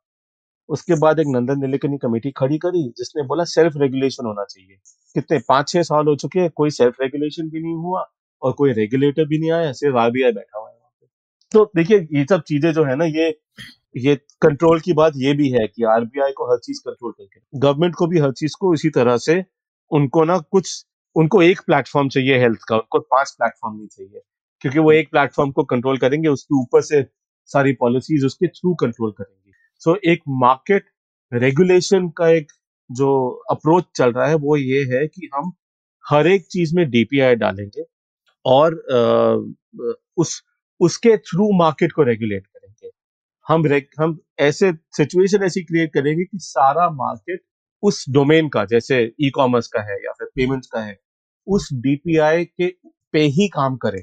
तो वो एक डीपीआई जो है ना वो एक क्वाजाई रेगुलेटर बन जाता है। उस सिचुएशन में। वैसे मज़े की बात तो ये है कि आज के दिन में कोई भी डीपीआई ऐसा सक्सेसफुल नहीं हुआ है जो हमें फोर्स नहीं किया गया हो। यूपीआई क्यों चला? क्योंकि डिमोनेटाइजेशन हुआ। करेक्ट आधार क्यों चला? क्योंकि हमें डराया जा रहा था कि हमारा बैंक अकाउंट बंद हो जाएगा हमारा मोबाइल नंबर कैंसिल हो जाएगा। हम्म। उसके बिना आधार सक्सेसफुल होता। सो हेल्थ स्टैक एक अपॉर्चुनिटी ऐसी थी कि कोविड हो गया था तो वो उसमें उन्होंने आईडी बनाने की कोशिश करी थी पर थोड़ा लेट हो गए थे शायद इसलिए वो चला नहीं। ओएनडीसी पे कुछ खास इतना एक्टिविटी हो नहीं रही है। क्यों? क्योंकि ऐसी कोई सिचुएशन ही नहीं है जहाँ पे वो लोगों को बोले कि बिना ओएनडीसी यूज़ करे आप शॉपिंग नहीं कर सकते। हम्म। हम्म। तो जो भी आप डीपीआई जो सक्सेसफुल हुए हैं आधार यूपीआई ये हमने ज़्यादातर लोगों ने ये चॉइस से नहीं लिया ये हमें फोर्स किया गया है। तो क्या ये सक्सेस स्टोरी है? कंज्यूमर अडॉप्शन जो फोर्स्ड है गवर्नमेंट के थ्रू वो सक्सेस स्टोरी कैसे है? सो so, मैं अभी तक ये बोल रहा हूँ मैं यूपीआई यूज़ कर रहा हूँ। मैं डिमोनेटाइजेशन से पहले यूपीआई यूज़ करता था। उससे मैं साथ साथ में वॉलेट भी यूज़ करता था। पॉलिसीज़ जिस तरह से बनी है कुछ सालों में वो वॉलेट को किल करने की पॉलिसीज़ हुई है क्योंकि उनको सिर्फ़ यूपीआई चाहिए। आरबीआई डिसाइड कर रहा है कि कौन सा प्रोडक्ट मार्केट में जीतेगा वॉलेट या यूपीआई ऐसा क्यों है? वॉलेट में क्या खराबी है?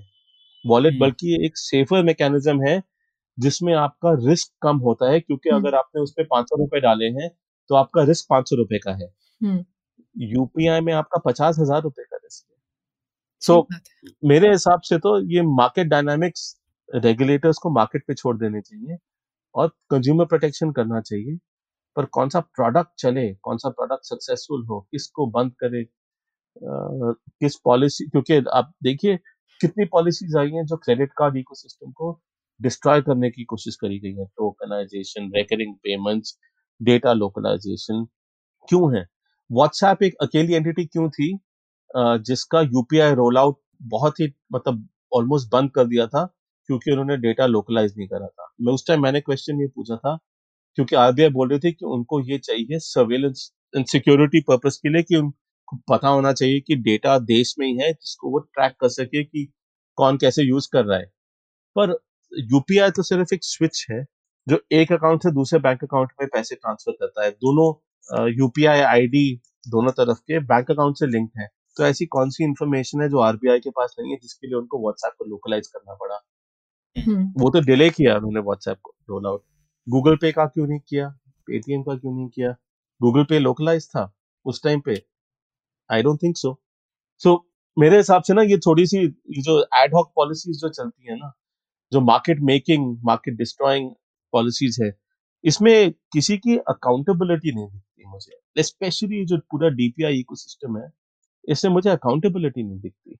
हम्म, कौन बना रहा है ये पॉलिसीज़ मतलब आप ये भी तो देखिए एनटीसीआई ने डिमोनेटाइजेशन के बाद एक ऐप लॉन्च करा था भीम ऐप हम्म, बीन अब मैं किसी को जानता हूँ जो यूपीआई ऐप बना रहा था उसके पास वीसी फंड वीसी ने उसकी ऐप में इन्वेस्ट करे थे। वीसी ने आके उसको बोला कि यार ये तो गवर्नमेंट टैक्स पेयर मनी दे रही है भीम ऐप को तो हम तुम्हें क्यों फंड करेंगे गवर्नमेंट के हाँ। है ना? तो ये मतलब मैं तो इन चीज़ों को देखता होता कि ये चल क्या रहा है? पूरा हम्म। एड हॉक इस तरीके से चल रहा है। आज के दिन में कोविन ऐप जो बना था वो एक और डीपी आया था सक्सेसफुल कुछ पब्लिक इंफॉर्मेशन है कि कोविन को बनाया किसने था अकाउंटेबिलिटी और ट्रांसपेरेंसी है नहीं ना इन चीज़ों में डीपीआई में। सो देखिए जहाँ तक किसी को इसमें नुकसान नहीं हो रहा है मुझे कोई प्रॉब्लम नहीं है। हम्म, पर नुकसान हो भी रहा है कि नहीं हो रहा है वो भी हमें कैसे पता चले? क्योंकि कोई अकाउंटेबिलिटी और ट्रांसपेरेंसी है ही नहीं। गवर्नमेंट अपनी ऐप बना रहा है ठीक है। गवर्नमेंट अपनी मार्केट प्लेस बना रहा है ठीक है। तो आपको ओपन मार्केट कंपटीशन चाहिए इंडिया में कि नहीं चाहिए? इसमें मैं बोल रहा हूँ चाइना एनवी हाँ नहीं कुछ मैंने सुना था कुछ लोग इसको डिजिटल पीएसयू भी कहते हैं कि इस तरीके से नए नए पीएसयू डिजिटल वर्ल्ड में हम लोग खड़े करेंगे पीएसयू पे आरटीआई लागू होता है। आई थिंक छाती काफ़ी देर से कुछ बोल रही हाँ, नहीं मैं कहना चाहती थी कि एज कंज्यूमर्स हम भी बहुत सारा एक तबका है जो इन चीज़ों को उनको लगता है कि ये एक वैलिड रीज़न है। अगर हमें एफिशिएंट चीज़ें चाहिए तो ये सब प्राइवेसी वगैरह सब नॉनसेंस है। ये होना नहीं चाहिए, उससे कोई फ़र्क नहीं पड़ता है। ऐसा ही उसको जस्टिफाई करने वाला एक बहुत बड़ा हिस्सा है हमारे सोसाइटी का। तो उसकी वजह से थोड़ा सा मुझे लगता है गवर्नमेंट पे भी वो प्रेशर नहीं बनता है कि उनको भी लगे कि नहीं, ये एक, अगर हम ये चीज़ें नहीं ओपन करेंगे तो सिटीजन्स भी इससे नेगेटिवली देखेंगे आई थिंक क्योंकि वो नहीं देखते हैं इस तरह से। उनको लगता है अच्छा ये चीज़ें काम कर रही है तो कर रही है। कुछ लोगों का अगर फ्रॉड हो रहा है तो कौन सी बड़ी बात हो रही है? उन्होंने कुछ गलती की होगी उन्होंने अपना पासवर्ड शेयर किया होगा। ऐसा उनको लगता है।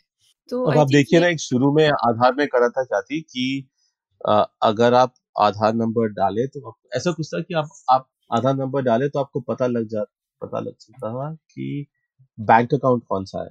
या ऐसा कुछ था मोबाइल नंबर डाले तो पता लगे कि उस उसके साथ लिंक्ड बैंक अकाउंट कौन था? ये पब्लिक कर दिया था। अब किसी को फ्रॉड करना है तो वो फ़ोन करके बोलता था कि अ, अच्छा अ, आपका नाम ये है आपका ये है ये है ये है और आपका अ, मैं इस बैंक से बोल रहा हूँ आपके हाँ। पास हमारा अकाउंट है।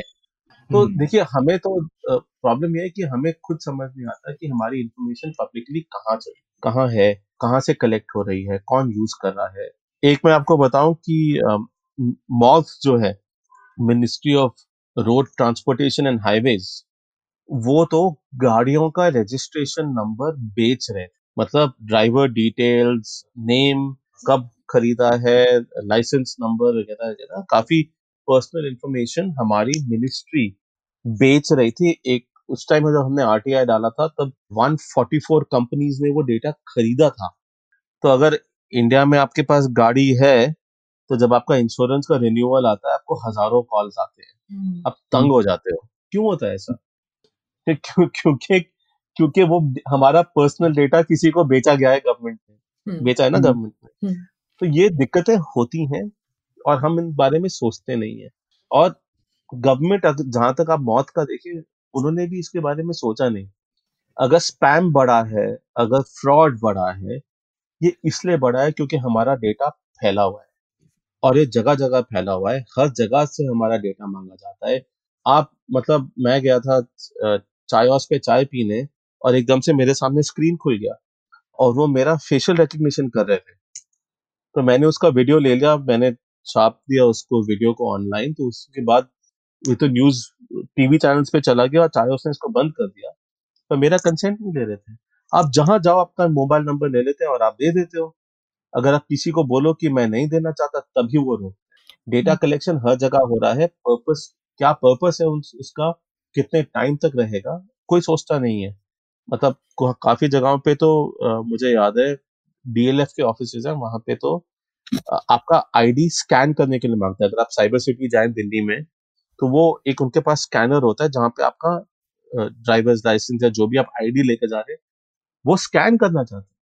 अगर डिजिटल स्कैन होगा तो कोई इसका डुप्लीकेट भी तो बना सकता है। तो मैं हमेशा स्कैन करने से मना कर देता था।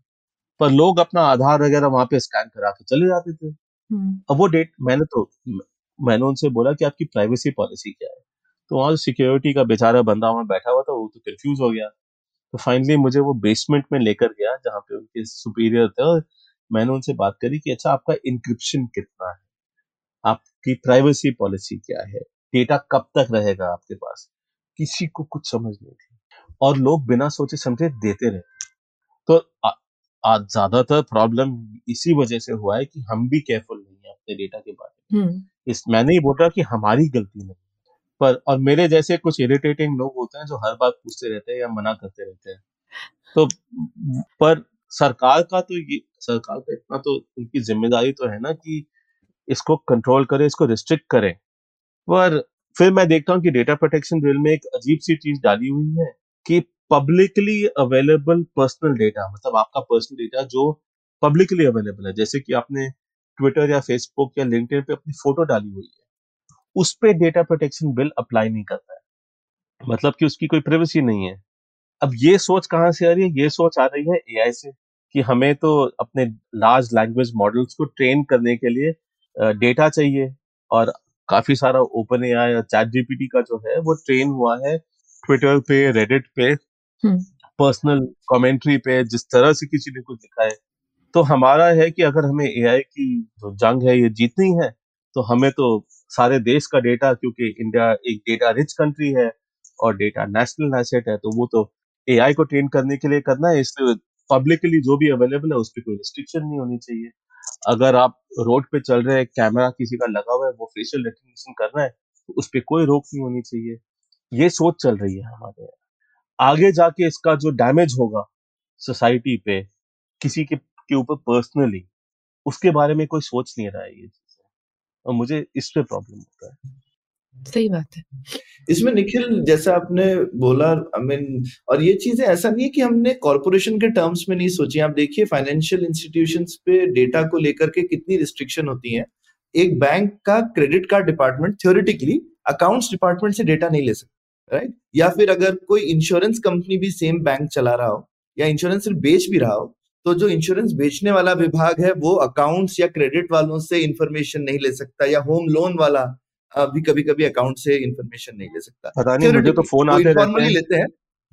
इनफॉर्मली होता है क्योंकि इंडिया में ये चीज़ बहुत ज़्यादा लागू नहीं होती। लेकिन लीगली जिसको हम एक्चुअली चाइना हमने इतना यूज़ किया वर्ड क्योंकि मैं इस टाइप के सॉफ्टवेयर में भी काम करता था हम इसको बोलते ही थे चाइनीज़ वॉल्स तो आप एक चाइनीज़ हम्म। वॉल बनाते हैं बिटवीन द डिपार्टमेंट्स कि आपका डेटा एक चाइनीज़ वॉल से दूसरी में नहीं जाना चाहिए क्योंकि ये इंडिपेंडेंट डिपार्टमेंट्स हैं। और आपको इस, तो ये ये बाकी दुनिया में स्ट्रिक्टली इन्फोर्स होता है इंडिया में नहीं होता है। तो हम अपनी कॉर्पोरेट एंटिटीज पे भी इतना स्ट्रिक्टली एनफोर्स नहीं करते। गवर्नमेंट को लगता है हमारा तो हक ही है। तो हम शायद वहाँ पे भी सिक्योरिटी एजेंसीज इंटीग्रेट कर रही होंगी तो अगर नेट ग्रिड कर रहा है तो मुझे उनपे उतनी आपत्ति नहीं है। लेकिन अगर देश का कोई भी विभाग अगर हेल्थ मिनिस्ट्री को आईटी का डेटा मिल रहा है तो फिर तो मुझे बहुत आपत्ति है उससे। या उसका ऑपोजिट तो तो और भी गड़बड़ है। है ना? नहीं तो और, और और एक और फ्रेमवर्क नया बन रहा है। होना चाहिए। हम्म। नहीं एक और नया एक और नई चीज़ बन रही है अब बन चुकी है उसको बोलते हैं अकाउंट एग्रीगेटर तो वो क्या करता है कि आपके अलग अलग अकाउंट से डेटा ले सकता है। एक ज़रूरी चीज़ यहाँ पे है कि उसको आपका कंसेंट चाहिए होगा। मतलब आपसे परमिशन लेकर वो ही देंगे वो डेटा पर जो हम आधार के बारे में मज़ाक करते थे कि ये वॉलेंटरी है पर मैंडेटरी है क्योंकि हाँ। आप ज़िंदगी में कुछ कर नहीं पाओगे बिना उसको लिए या उसको यूज़ करे धीरे धीरे हम्म।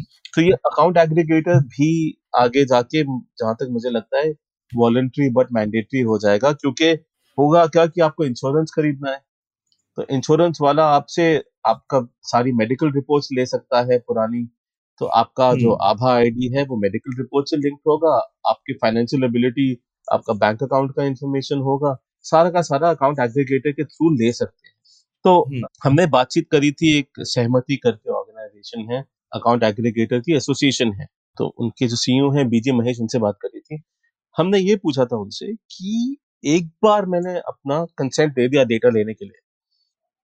आपने क्या रोक लगाई है कि वो उस डेटा को आगे नहीं दे सकते? हाँ बिल्कुल। उन्होंने बोला कि हमने ये नहीं करा। पर वैसे भी अकाउंट हम्म। एग्रीगेटर भी अगर वॉलंटरी बट मैंडेटरी आगे जाके बन जाए तो डेटा तो कोई भी ले सकता है कुछ भी ले सकता है। हम हम्म, क्या करेंगे तो प्रॉब्लम यह है कि जो जो डेटा की जो अहमियत है किसी की प्रिवेसी प्रोटेक्ट करने में किसी की फाइनेंशियल सिक्योरिटी प्रोटेक्ट करने में उसके बारे में सोच नहीं है। ये सोच है एंड नंदन नेलेकनी ने एक आर्टिकल में भी लिखा था कि India is a data rich country और साथ साथ लिखा था कि इकोनॉमिकली रिच होने से पहले हमें अपना डेटा रिच होना पड़ेगा उसको लेवरेज करना पड़ेगा ऐसा कुछ था हम्म। तो प्रॉब्लम ये है कि हम डेटा रिच कंट्री है और जैसे लोग मज़ाक करते हैं ना कि मतलब लोग तो अपने पूरी फैमिली हिस्ट्री दे देंगे अगर आप सौ रुपए का कैशबैक दे रहे हो है ना हाँ। तो प्रॉब्लम यह है कि हमें डेटा की वैल्यू नहीं पता है हमें डेटा की वैल्यू नहीं पता है और हम्म। उस वजह से ये प्रॉब्लम हो रहा है। और सरकार का इसमें क्या रोल है? हमें प्रोटेक्ट करना।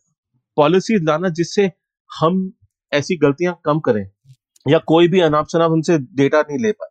तो वो उसकी जगह उन्होंने एग्जामेशन डाल दिए हैं पब्लिकली अवेलेबल डेटा को फ्री कर दिया है। तो ये चीज़ें मतलब ऐसा नहीं है कि मुझे यूपीआई अच्छा नहीं लगता। मैं रोज ऑलमोस्ट रोज यूज़ करता हूँ। बट एक फाइनेंशियल में फाइनेंशियल सिस्टम में एक चीज़ जो आपको याद रखनी पड़ेगी कि फ्रिक्शन ज़रूरी होता है। फ्रिक्शन से काफ़ी बार सिक्योरिटी बढ़ती है। जब हम पासवर्ड चूज़ करते हैं तो हमें कॉम्प्लेक्स पासवर्ड इसलिए चूज़ कर देते हैं जो काफ़ी बार हम भी याद नहीं रख सकते। बट यू नो क्योंकि वो हमें सिक्योर रखते हैं। अगर मैंने अपना नाम ही अपना पासवर्ड रख दिया तो कोई भी ले लेगा उसको। फ्रिक्शन की जो अहमियत है ना वो लोग समझते हैं। हम्म। हम्म। तो अभी डीपीआई में निखिल एआई की कैसी थिंकिंग बन रही है सरकार की कि उसका इंफ्रास्ट्रक्चर और उसका रेगुलेशन और ट्रेनिंग डेटा सेट की तो आपने बात करी ही, लेकिन उसके बाद जो उसके वेट्स हैं जो कि एक एआई के जो मॉडल्स हैं, उनकी, उनमें जो प्रिवेसी है और एक तरह से एआई मॉडल्स जो हैं वो डेटा को इस तरह से स्टोर कर सकते हैं कि वो बाद में उसको उगल देंगे, लेकिन एकदम से उतना वैसा सेम डेटा नहीं होगा। लेकिन वो आपका ओवर ट्रेन करके डेटा को वेट्स के फॉर्म में चेंज करके वापस उगल सकते हैं। तो आपका डेटा कहीं कहीं पे पहुँच जाएगा। तो बहुत सारे विचित्र तरीके के एंगल हैं, इसको सब सब लोग अभी तक समझते भी नहीं है। तो इसको लेकर के अभी क्या सोच रही है सरकार? मतलब हम लोगों ने एक बार पहले डिस्कस किया कि it is too early to regulate काफ़ी लोग ये बोलते हैं कि अभी तो समझ ही में नहीं आया तो रेगुलेट क्या करें? या आपको लगता है कि ये इतनी तेज़ी से बदल रही है चीज़ कि रेगुलेटर पीछे छूट जाएँगे या रेगुलेटर इतनी जल्दी रेगुलेट कर देंगे कि फिर हमारे पास टेक्नोलॉजी में इनोवेशन में प्रॉब्लम होने वाली है। देखिए जो दिक्कत है कि सच में ये है कि अगर आप रेगुलेट करेंगे तो किसको रेगुलेट करेंगे? कौन जेनरेट कर रहा है? जो भी कर रहा है। इन द सेंस कि किसी मैं एक टीवी शो पे था रिसेंटली जिसमें एक लॉयर ने बोला कि जो कोड कर रहे हैं उनकी ज़िम्मेदारी होनी चाहिए। पर जो एआई का जो आउटपुट आता है वो प्रोबेबिलिस्टिक तरीके से आता है। और जो एआई जनरेट कर रहा है उस पर कोडर का कोई कंट्रोल नहीं होता उसके किसी का कंट्रोल नहीं होता। तो ज, तो एक यूएस में भी एक केस था जिसमें कोशिश ये थी कि किसी एआई को एक पर्सन का रोल दिया जाए और उनकी रिस्पॉन्सिबिलिटी हो उनकी अकाउंटेबिलिटी हो। वो नहीं मतलब वो केस फेल हो गया। बट एआई का जो एआई ना हर एक रेगुलेटरी और लीगल रेजीम को तोड़ देगा। अभी आपने कुछ दिन पहले देखा होगा कि ए आर रहमान ने किसी की फैमिली को पैसे हम्म। किसी फैमिली को पैसे दिए थे क्योंकि एक प्लेबैक सिंगर थे जिनकी वॉइस उन्होंने सैंपल यूज़ करा था गाने में और वो एआई जनरेटेड वॉइस थी पुरानी रिकॉर्डिंग्स को यूज़ करके। उन्होंने खुद जाके पैसे दिए थे उनको कि हमने इनकी वॉइस यूज़ करी है। मेरा क्वेश्चन था कि who owns a dead person voice who owns मतलब किसके किस आ, आ, क्या उन्होंने अपनी वॉइस की राइट्स अपनी फैमिली को दी है? नहीं दी है। हम्म। है ना? तो ए आर रहमान ने तो एक नेक नेकी में काम किया है कि उन्होंने जाके पैसे दे दिए पर वो है किसकी वॉइस हम्म। वो वो किसकी ओनरशिप है? तो कॉपीराइट वाला जो इशू है उसका समझ नहीं आ रहा आगे क्या होगा कि एआई का क्या इम्पैक्ट होगा। मैं कुछ चीज़ों के साथ खेल रहा हूँ एआई में जिसमें मैं ऐसे ट्राई कोशिश ये कर रहा हूँ कि एआई मेरी तरह लिखे। तो मैं रिवर्स इंजीनियर कर रहा हूँ अपनी राइटिंग तो हम्म। उसमें रिस्पॉन्सिबिलिटी अकाउंटेबिलिटी किसकी है ये तो एक चीज़ है। पर कोई भी मेरी राइटिंग पब्लिकली देखकर मेरी राइटिंग स्टाइल को रीमेक हम्म। कर सकता है। तो मेरे लिए तो फिर इन्फाइनाइट कंपटीशन हो गया है ना? बिल्कुल। तो आगे जाके कंटेंट क्रिएशन जो है वो होगा बेटर फास्टर चीपर आपने सोरा देखा होगा कुछ दिन पहले जो ओपन ने रिलीज़ करा है वीडियो जेनरेशन आप देखिए एनिमेटर्स एक्टर्स राइटर्स जो भी क्रिएटिव फ़ील्ड में है उनके जॉब्स पे इम्पैक्ट होने वाला है। Uh, उनको रिप्लेस करा जाएगा। किसी भी जहाँ पे कोई कंपनी पंद्रह सौ लोगों को एनिमेटर्स का जॉब दे सकती थी अब उसको सिर्फ़ पच्चीस की ज़रूरत है एक जो थी कि ज़्यादातर एआई का जो जेनरेशन हो रहा है वो इनपुट डेटा से हो रहा है। अब वो इनपुट डेटा किसी और की कॉपीराइट थी। हम्म। जैसे न्यूयॉर्क टाइम्स का लॉ सूट चल रहा है। पर जो आउटपुट है वो इनपुट के बेसिस पे तो है नहीं। मतलब वो इनपुट के बेसिस पे है पर वो सेम नहीं है। तो कॉपीराइट वायलेशन नहीं हो रहा है। तो उसमें फिर आप तो किसी को भी रिप्लेस कर सकते हैं किसी का भी कंटेंट ले सकते हैं कैसे भी। तो मैं मुझे तो ये समझ नहीं आ रहा कि जो जो भी इन आईपी रिलेटेड इंडस्ट्रीज़ है और जो भी इंटेलेक्चुअल कैपिटल जो नॉलेज बेस्ड इंडस्ट्रीज़ है उनका फ्यूचर क्या है क्योंकि अनएम्प्लॉयमेंट तो वाइट कॉलर होने वाली है काफ़ी एआई की वजह से हम्म। आगे जाके।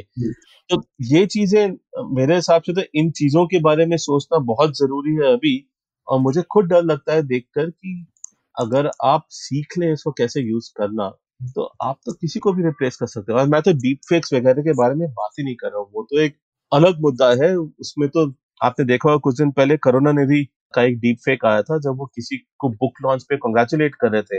इमरान खान का आधा या पूरा इलेक्टोरल कैंपेन पाकिस्तान की इलेक्शंस में एआई के थ्रू हुआ है। शशि थरूर का भी एक एआई वीडियो आया है जिसमें Shashi Tharoor AI version of Shashi Tharoor से बात कर रहे हैं। रियल शशि थरूर अपने ही एआई वर्जन से बात कर रहे हैं। ऐसा एक वीडियो अभी आया है।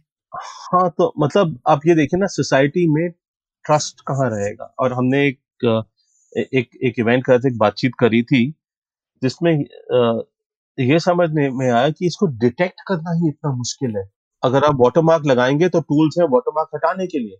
जैसे ही वीडियो बना के आप सोशल मीडिया पे डालेंगे तो वो ट्रांसकोड हो जाता है तो उसमें भी डिटर्मिन करना कि ये डीप फेक है कि नहीं, वो भी नहीं, वो भी मुश्किल हो जाता है। तो देखिए एल का रेगुलेशन डेटा सेट्स की वेटेज ये सब चीज़ें तो थोड़े टेक्निकल हैं पर गवर्नमेंट को तो समझ ही नहीं आ रहा कि हम इसकी रेगुलेशन की शुरुआत कहाँ से करें अकाउंटेबिलिटी हम्म। किसकी होगी ओनरशिप किसकी होगी आइडेंटिफिकेशन की इसने क्रिएट करा है वो कैसे होगा हम्म। क्योंकि आज के दिन में कोई भी अपने लैपटॉप पे बैठकर मतलब सिस्टम को में प्रोटेक्शन जो भी जैसे सेफ़ हैं उनको हटा के वाटर मार्क हटा के कुछ भी जनरेट कर सकता है।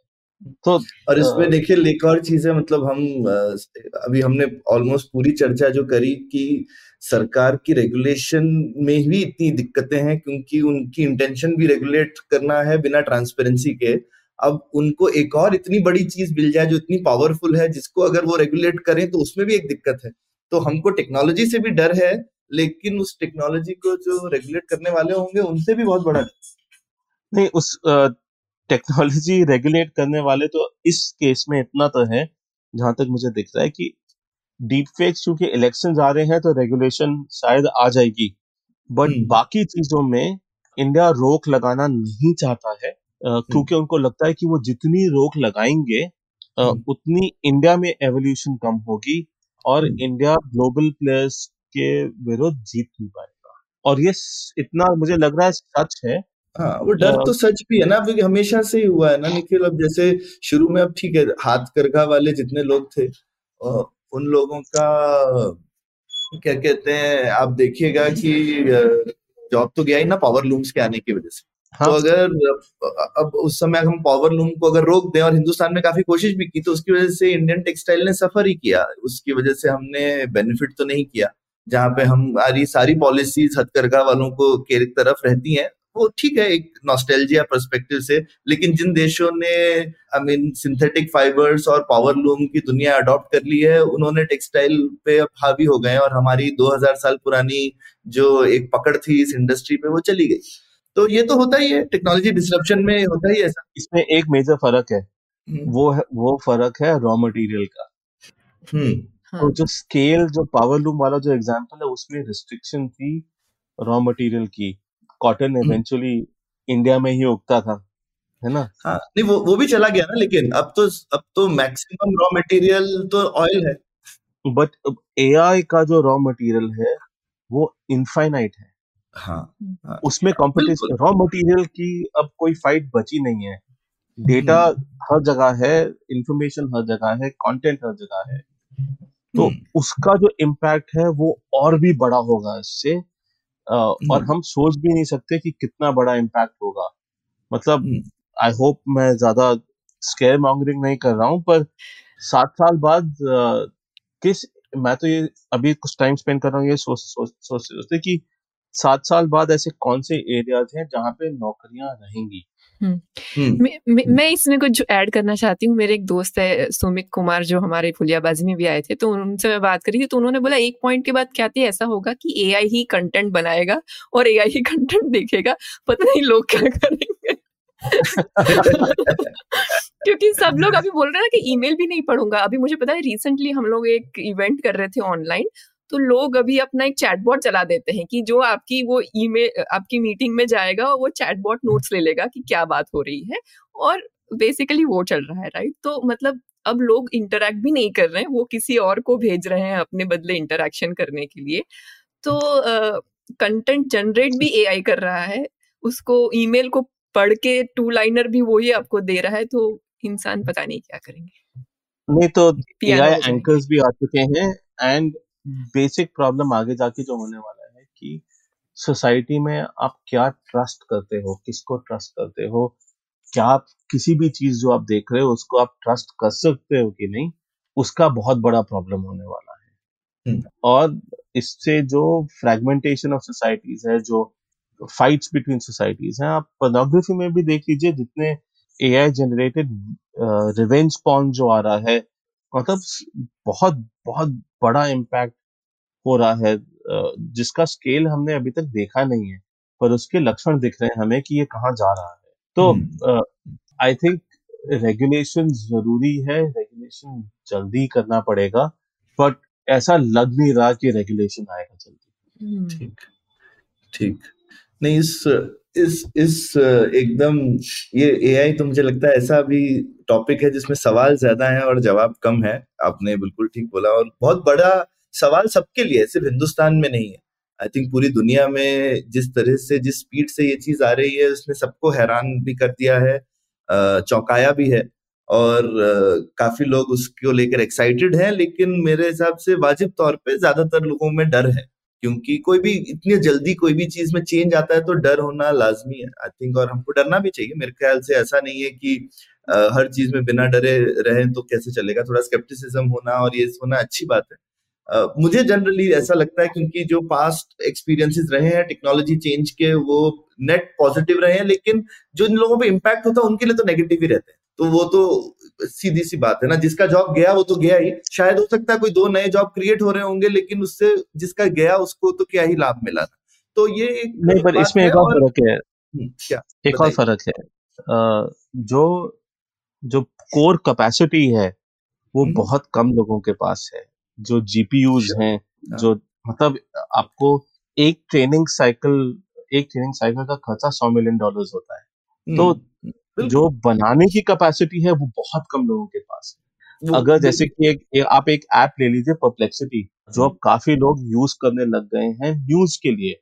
हम्म, वो क्या करता है कि वो मल्टीपल सोर्सेज से न्यूज़ लेता है और उसको उसका एक बहुत simple easy to understand AI output लोगों को दे देता है। अपने ऐप के अंदर अंदर। हम्म। अब अगर सारे लोग उसी को पढ़ने लग जाए और ओरिजिनल सोर्स कोई देखे नहीं तो हम्म। न्यूज़ जनरेट कौन करेगा? उन वो कैसे पैसा कमाएँगे उनके पास इंसेंटिव क्या है जनरेट करने का। तो नेट पॉजिटिव टेक्नोलॉजी का है बट कंट्रोल सिर्फ़ कुछ लोगों के पास है इसलिए ओपन सोर्सिंग भी ज़रूरी है और जो लोग ओपन सोर्स एआई को अडॉप्ट करके अपने प्रोडक्ट्स नहीं बना पाएँगे घाटा उनका होगा। नहीं, लेकिन टेक्नोलॉजी ने हमेशा नई मोनोपोलीज तो बनाई है ना, निखिल। अब जैसे गूगल भी एक मोनोपोली आई एड की। एड की दुनिया में गूगल एक मोनोपोली बनी, जो कि एड की दुनिया की मोनोपोली है। लेकिन उसकी वजह से बहुत छोटे बिजनेसेस को लाभ हुआ, क्योंकि वो लोग अफोर्ड कर सके एड देना और बहुत छोटे बिजनेसेस एड दिखाने भी, दिखा भी पाए। लेकिन मोनोपोली एक बन गई उसमें ऑब्वियसली गूगल की। लेकिन नेट अगर आप देखें तो गूगल की मोनोपोली से क्या बहुत सारे हज़ारों लोगों को और हज़ारों बिजनेसेस का फ़ायदा नहीं हुआ। तो लेकिन ये अब पहले अगर हम सोचते तो काफ़ी लोगों ने बोला था कि गूगल न्यूज़पेपर शायद एकदम ही किल कर देगा। वो हुआ हो भी रहा है मीडिया का तो पतन बीस साल से चल ही रहा है। तो वो एक बड़ा सवाल है कि मीडिया कैसे बचेगी। तो मेरे पास कुछ क्वेश्चन हैं जो मैं एक लिस्ट बना रहा था आज की एआई का इम्पैक्ट न्यूज़ पे क्या होगा उसमें। हम्म, तो मैंने कुछ नोट्स लिए थे मैं बता वो आपको एक्सप्लेन कर देता हूँ। एक तो सबसे बड़ा प्रॉब्लम होगा डिस्कवरी का। हम्म, बिकॉज़ कंटेंट जो क्रिएशन है वो बेटर फास्टर चीपर हो जाएगा और इंटरनेट फ्लड हो जाएगा उससे। तो व्यूअर के टाइम और रीडर के टाइम के लिए कंपटीशन होगा। सबसे पहला इम्पैक्ट टेक्स्ट में होगा उसके बाद वीडियो पे होगा उसके बाद ऑडियो पे होगा। डिस्कवरी इतनी मुश्किल हो जाएगी क्योंकि सोशल मीडिया और सर्च फ्लड हो जाएगा सर्च रिजल्ट्स की क्वालिटी गिर गिर जाएगी कि लोग एआई टूल्स के पास उनको जाना पड़ेगा डिस्कवरी के लिए या देखने के लिए कि क्या पढ़ने लायक है। उससे क्या होगा कि जो डेस्टिनेशन वेबसाइट्स हैं जहाँ पे लोग क्रिएट करके डाल रहे हैं न्यूज़ रिपोर्ट करके डाल रहे हैं वो खत्म हो जाएँगे।